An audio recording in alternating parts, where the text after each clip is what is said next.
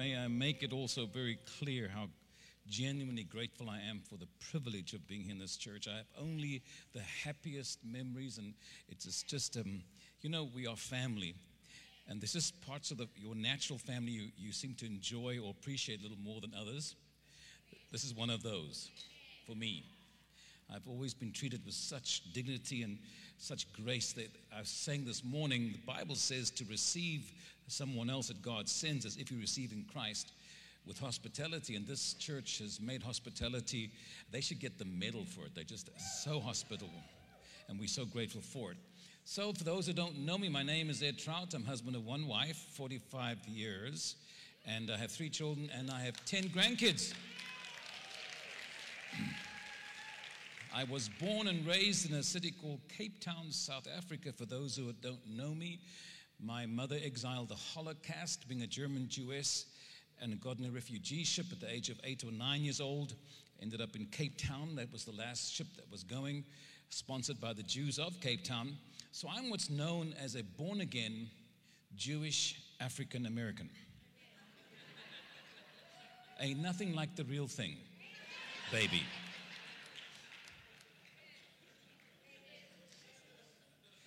I was born again when I was 13, and for me, it wasn't escaping hell as much as getting to know and being introduced to this most amazing Savior.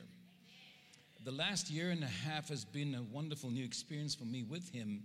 Uh, he told me some years ago that He loves the gray years, and I couldn't understand at the time, but now I realize that all our lives we are chasing something. And when we are gray, we have more time for Him without any agenda or desperation. And I honestly can say the last year or year and a half, I've been communing with the Lord on a whole different level and enjoying Him so much more and discovering the goodness and how wonderful He really is. We are captivated and framed by our society and lack of understanding and all the pressure of life that we form all the wrong ideas. Pastor Steph said we focus so on the negative. And that's what I came this morning to share with you to refresh your mind about who He really is the marvelous, wonderful God that is kind, slow to anger, quick to forgive, and His mercies endure forever. His love never fails. This is the God that loves you, that made you in His image. You're sitting here with certainly difficulties and challenges, and when these are remedied, you'll have new ones. You'll always have difficulty, and I know this for a fact because Jesus said so. He said, In this world you will have many, many troubles. Not some, many. But I said this that that you know that I've overcome the world. So don't be focused on your many troubles, focused on the unchanging living God who has always been good. If you begin to recite what the Lord already has done, then you will find out how good God is. Can you say amen to that? All right, I would like to teach the word from the book of Matthew, chapter 11, today. And it reads like this if you will turn in your Bibles, or I use my iPhone because that's what Jesus uses. He is I am that I am, so I figured iPhone and iMac and iPad would be all the same category. This world has just come through a difficult, and we have the remnant of it, COVID and different things that have, we blame everything on COVID today, everything, even the lack of staff at McDonald's is a COVID apparently. But either way, everything is COVID. But it really has shaken the world. Someone who travels a lot myself, I've seen it repeatedly. And uh, this, there's so many different prophecies about uh, different things. But what I've heard from the Lord, this is going to be a wonderful year. His mercy is extended not only to the Christians, but to the entire world at this time. He's kind, and God is always wanting to do us good, not harm. In fact, you love John 3:16, which says, For God so loved the world that he gave his only son that whoever believed in him would not die but have life. But the next verse is my favorite. For God sent his son into the world not to condemn. So when prophets get up to be condemning, it is very frightening to me. God corrects those he loves, but correction is not condemnation or negative. He's a positive God even when he corrects, and he loves you intensely. I cannot begin to tell you how much he loves you. And so in, we read from Matthew chapter 11 and verse 1. It says, After this, Jesus finished instructing his 12 disciples. He went on from there to preach and teach in the towns. And when John, who was in prison, heard about these deeds of the Messiah, he sent his disciples. And let me just pause a moment and try and sketch this picture. Jesus himself spent most of his time in the Galilean area. For those who have not been with me to Israel, you are missing out. I go December month from the 5th to the 15th this year, for example, and I teach you at the spots. We track the life of Jesus. He himself spent most of his time in Galilee. Galilee, 700 feet below sea level, a different climate, different atmosphere. A lot of blue collar people lived there, and that's where he spent most of his time. Herod, at the time of Jesus, who Jesus called a jackal, had built a palace in Tiberias which where Jesus never ever went, one the single town he never went to, because it's built on a lot of graves, and Jews are not like prophets are not allowed to walk in graves, and so he was offensive, this King Herod, to the Jews for doing that. But he had John the Baptist in prison there. And so it's around this Lake of Galilee, and that we read here, and Jesus is teaching different towns all around Gal- Galilee, and John the Baptist now sends word with his disciples to ask him in verse 3 Are you the one who is to come, or should we expect someone else? Are you the one? Now, I'm going to stop and talk to you about John because he was an extraordinary person on every level. His mother also is one of my favorite heroines of the Bible. Let me tell you, the older I've become, the more I've noticed that women have always been God's secret weapon. It is uncanny how every time God did something, from Genesis to Revelation, there was a woman in the mix. A woman is always used by God, and I say secret because the men were too stupid to recognize it. It really is it's sad. And his approach to women were very different to the rest of the people around him. But stay with me now. So here we have John the Baptist, and he's announced this is how it works for me. In the little town up on a hill, uh, just a few miles from Galilee, up quite high on a hill, a, a, town that has no significant value, no industry, a tiny village where a little lady called Mary, 15, 16 year old girl, is walking. She meets an angel, tells her, You're going to have a baby. Talk about a prophecy that's supposed to be confirming. Are you out of your mind? That didn't confirm one lick to her. She didn't go, Oh, yeah, I was thinking I was going to have a baby made by God inside of me while I'm a virgin. That's what I was thinking. It was just confirming what I knew. No. Her response to the Lord was, Let it be to me according to your will. Whatever you want, I want. That's what she said to him. But he said the same time, the angel said, And look, there, your cousin is six months with child, Elizabeth. Now, they didn't have phones or telegrams, so she didn't know about that. And she's about 15 or 16, and Elizabeth's about 40. So they're not close in age. Uh, it seemed could have, one could have been almost a mother in many ways, and age wise. And this Elizabeth and her husband Zechariah were from the same noble bloodline. And they lived south of Jerusalem in the Judean hills.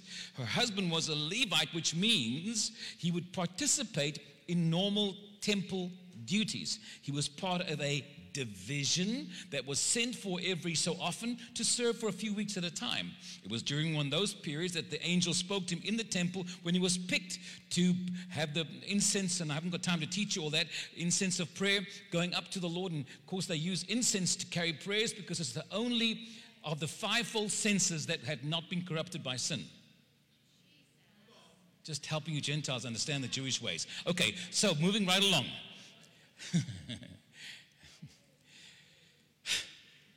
So so many things I want to tell you. I can't get it all in fast enough in my head when it's going running 100 miles an hour. So here's this Elizabeth who finally gets pregnant miraculously in a late age. And Mary hears about it. She hasn't gone home yet. The angel's still telling her that she's pregnant. And the scripture says when she hears this, she decides to go and see Elizabeth.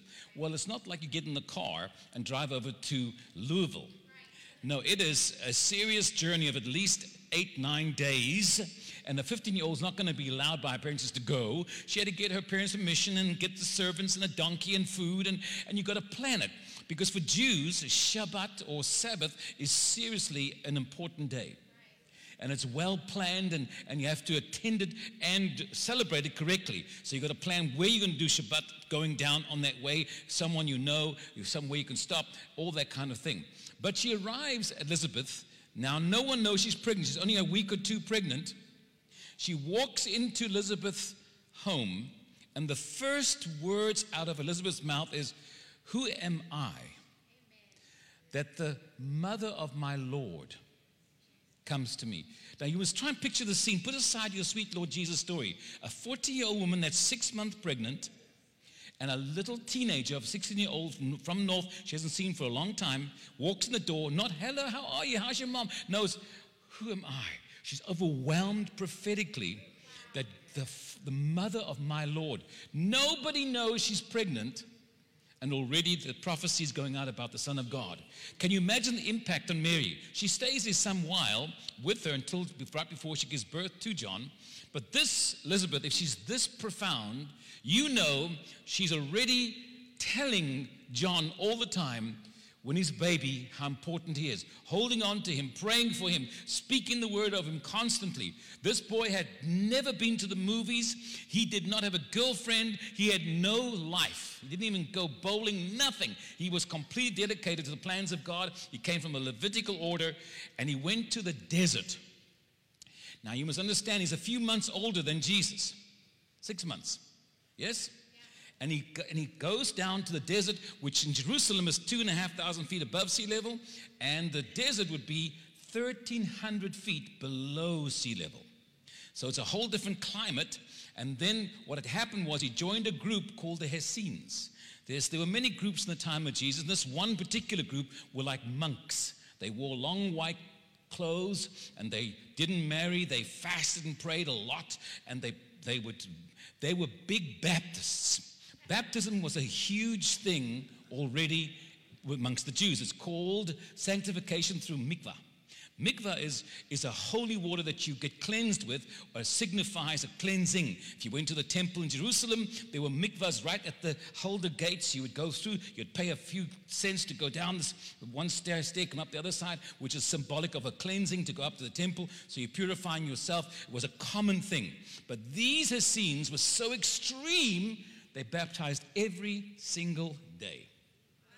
They would pray all the time. They were repenting all the time for things.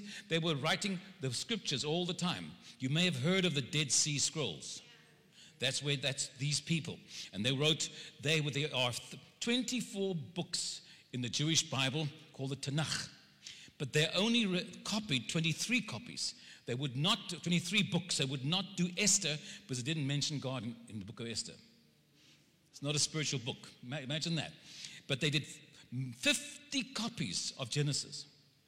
And the, one of the original copies of Genesis was even then a thousand years old. So imagine now, right at 70 AD, when the Romans destroy Israel, destroy Jerusalem, these are buried in caves until right before Israel is restored in 1948. So maybe 10 years before that, a little Bedouin, a little shepherd boy, finds him in a cave by accident. 11 caves full of these containers, these, these, these ceramic, not ceramic, they are clay containers that are sealed with these documents inside. Well, you, many of you don't understand the significance of this for us. This is what it is. These Jews have been scattered throughout the nations. Jesus said in Matthew 24, a more terrible time has never been or will be again. And he's talking to the Jews that are about to go into a hellish era of almost 2,000 years. We know about the, the Second World War and the Holocaust, but they were suffering for 2,000 years in every nation they went to. They were, they were pushed out of their nation, taking their Bibles with them, books, the huge one book as they would be hard to carry for one person, carefully handwritten. They were precious, precious documents. Gone for 2,000 years, no printing press, no way to keep copying, under persecution. They return in 1948 and they find that the same books they were carrying for all these years hadn't lost one letter because they have original for 2,000 years old, 3,000 years old for Genesis, so that not one letter was lost. God watched over the word through all the persecution and hardship. So you know your Bible is as accurate as accurate can be because the Lord watches over his word. Do you understand? Understand the significance, how it affects your life. Now, stay with me.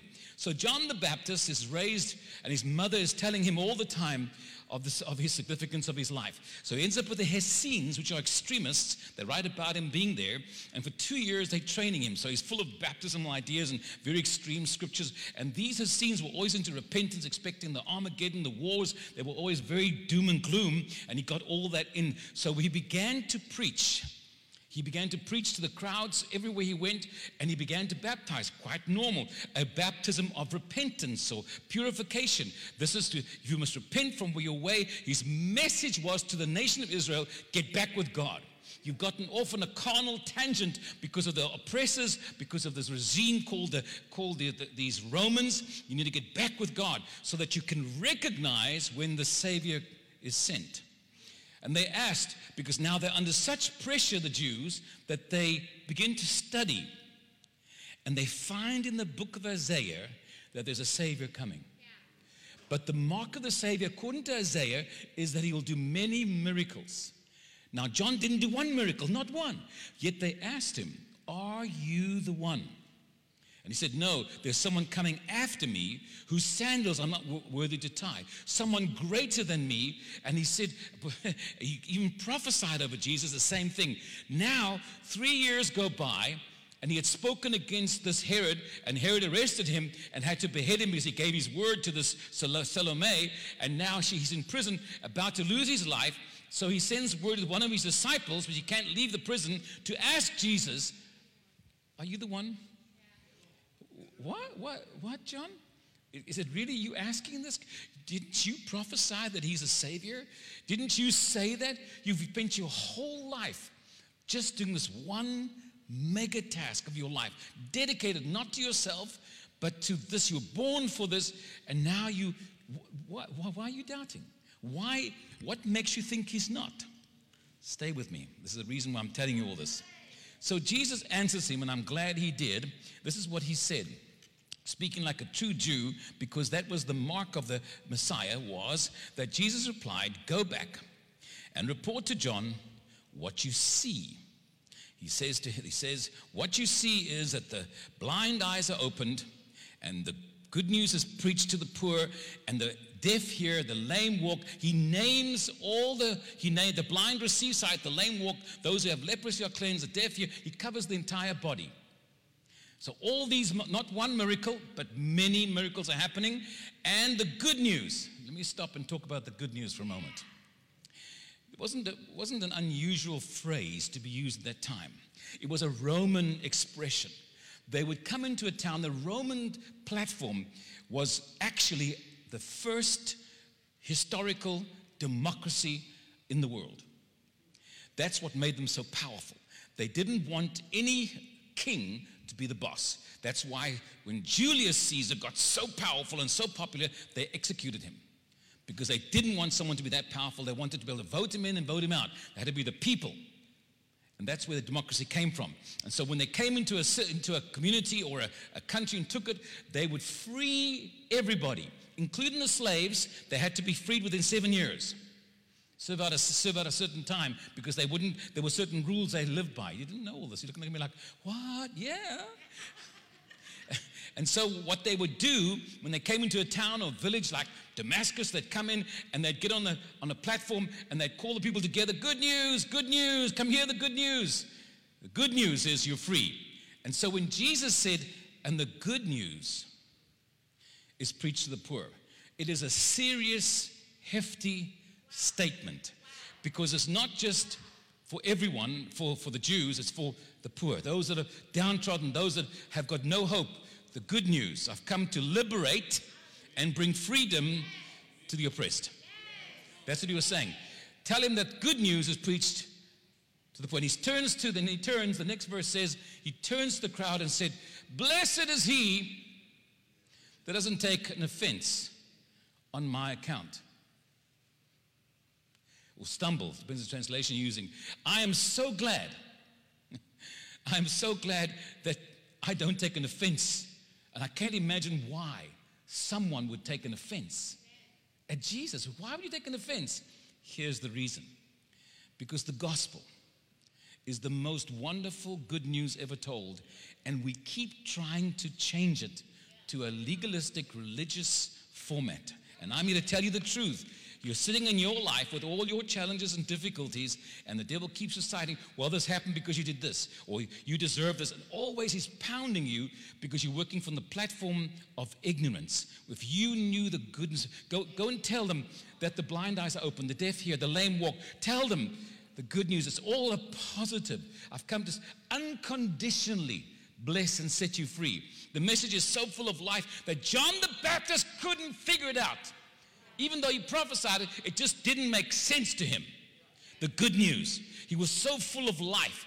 And so, even when Paul's preaching the gospel, he meets these Galatians who's never heard anything about God. They serve foreign gods and they receive the gospel, they receive Christ, and then he hears about them going back to Jewish laws and roots. They just got Christ and they go back to the Jewish roots and all the, you foolish, you idiotic, you crazy Galatians, who bewitched you? You started out in the grace and end up in the law. What happened to you? And so many people, so many churches want to put a format to this amazing message. And why I'm telling you this is I'm reintroducing you to your Savior and your friend. I want to refresh you in how good God really is. We've come through a season, God didn't cause COVID, He didn't do that. He protected us and watched over us and and He wants to bless. This is a year of blessing and mercy. Don't let negativity envelop your heart because what you what you believe in your heart will be exactly. Don't do that. You look to God who's come to bring life and bring it in abundance. Do you understand? You are the salt of the earth. Islam is not going to help anybody. Buddhism is not going to help anyone. But this message of the truth, the only way and truth in life it works. It's historically proved as being the only way, the truth. It's proved itself over and over and over as the only way. In fact, the world hates this message so much. The devil hates it so much that Hollywood echoes constantly. They use all kinds of cussing. Always our Savior. I would love for them to cuss with someone else's name for a change and go, for Muhammad's sake. Buddha.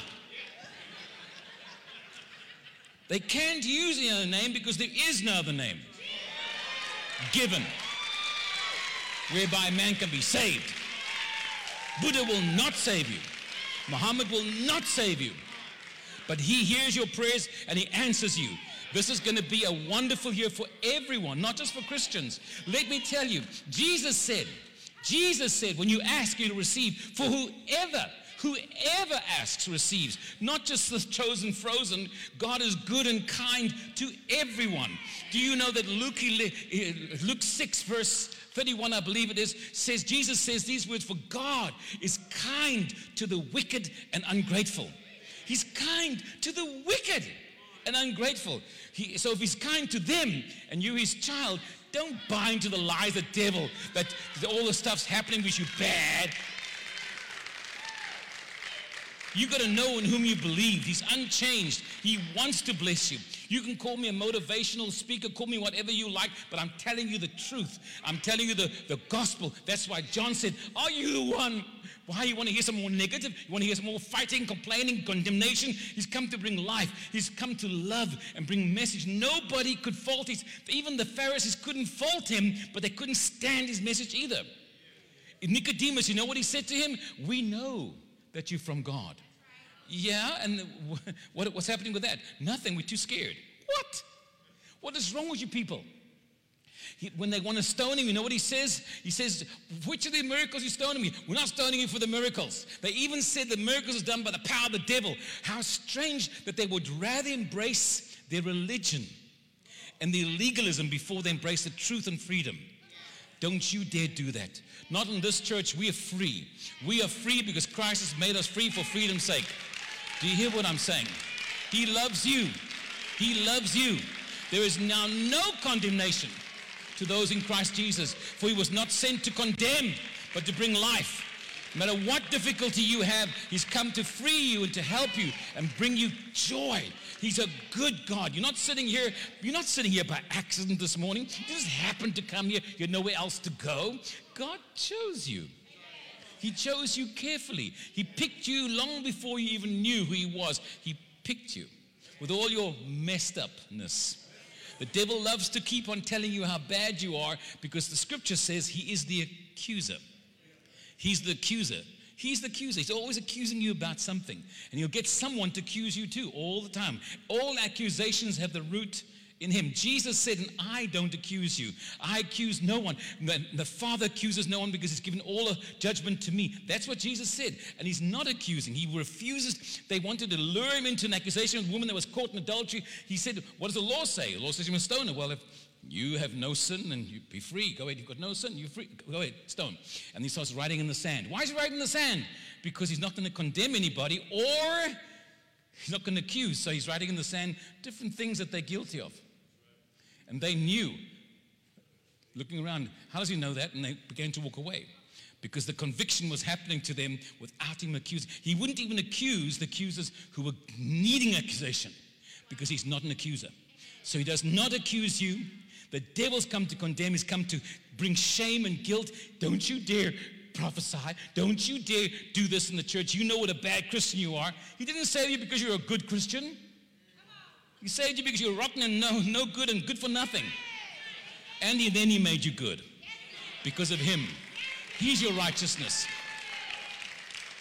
So when the devil comes to accuse you to God, Jesus says, uh, Excuse me, I got him, I got him, him, got him, I got him, he's mine. And the God, God says, Okay, the devil barks and gets mad. But if you belong to Jesus and the devil thinks he doesn't succeed with God, he says, come to you. He says, don't you go to church today. You know what, I, what you said yesterday. You know what you watched on the internet. You know what you did. And you, I better not go to church. Don't you bind to that nonsense. God loves you so much. God loves you. And let me also teach you not to be an accuser. Don't you say things to people that are accusational. Change the way you talk.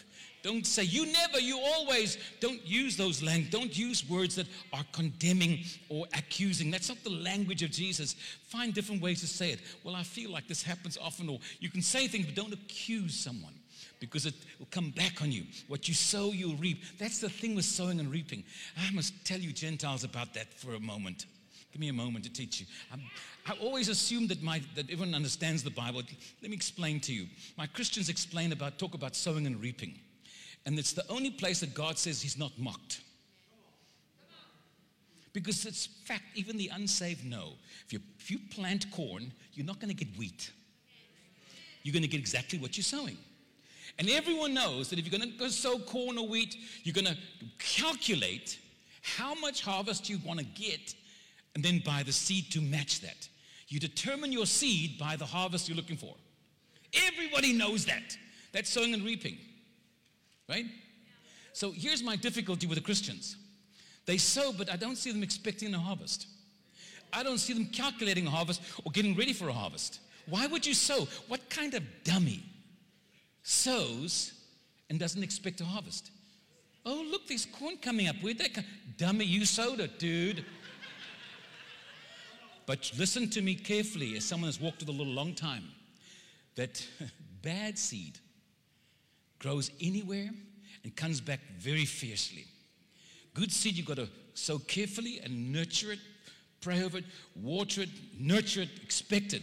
But bad seed, whew, you can drive the highest crossover bridge in a freeway, and you'll see in those cracks all these tall weeds that nobody planted, nobody watered, but they grow right there in the concrete. Bad seed.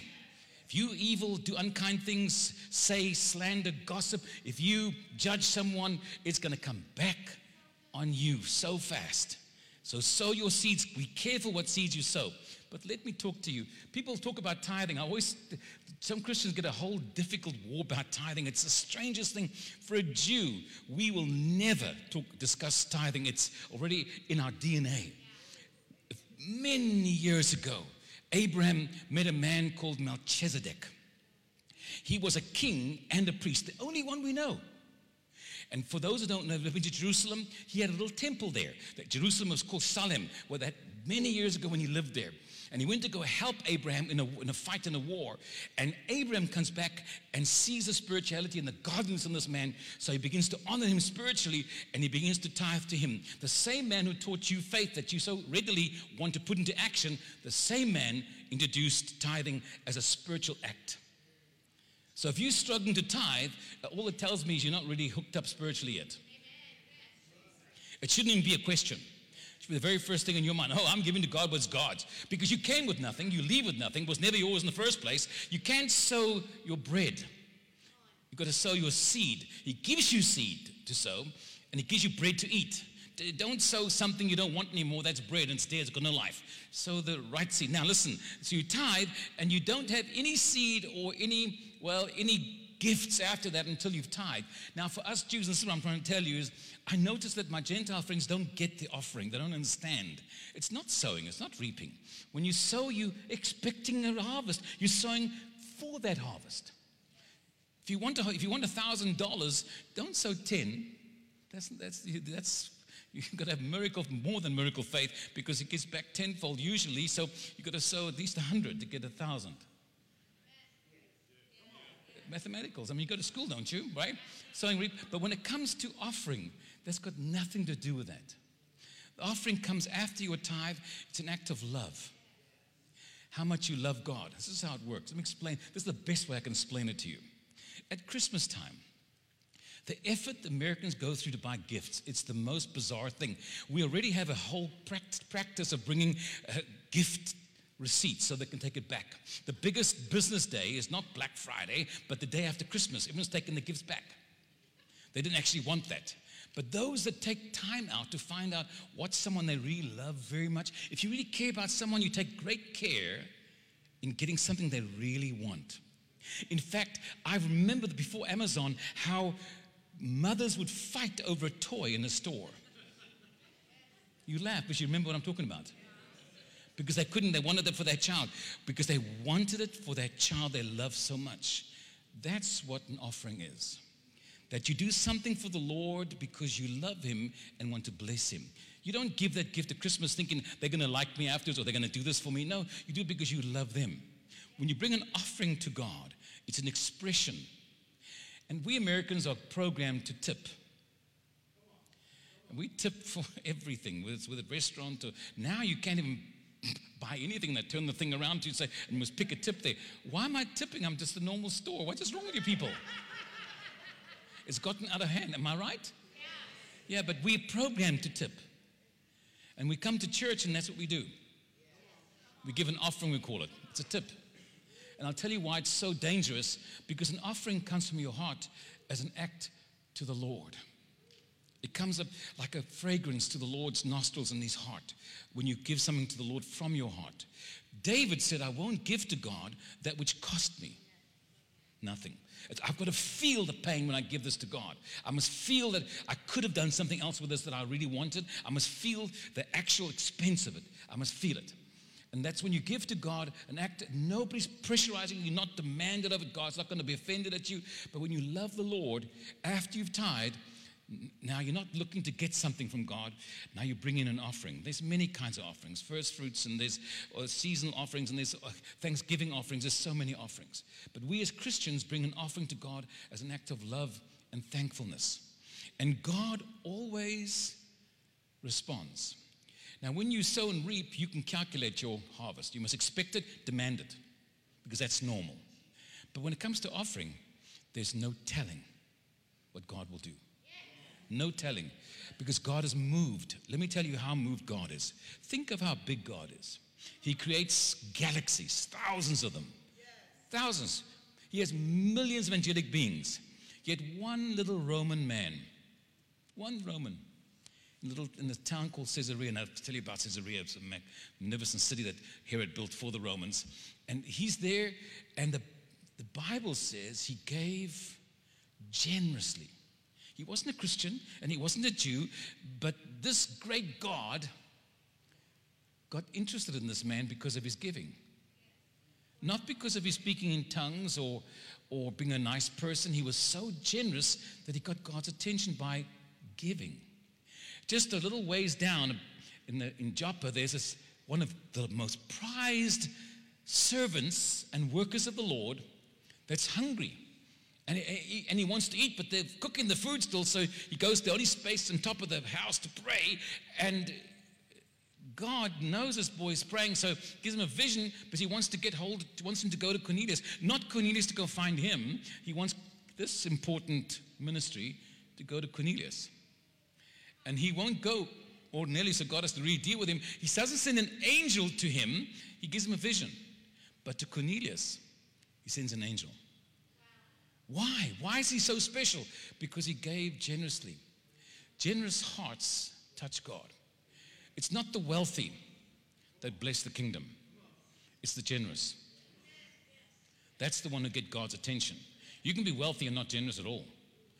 In fact, Jesus had a experience where they gave, I don't know why I'm telling you this, this is where this is all coming from, but he gave two large amounts of money came in and the offering. Jesus is watching them, giving them, and then a woman gave all she had, and that touched the heart of Jesus. Not the large amounts, but the sacrifice, the, the generosity of her heart to give all she had touched his heart.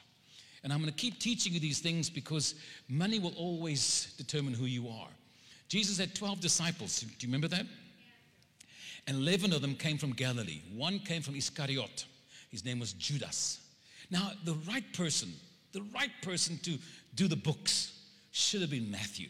He was highly educated for that group of people he was with, and he was a tax collector. So he was seasoned with money and languages, and Jesus gives the bookkeeping to Judas.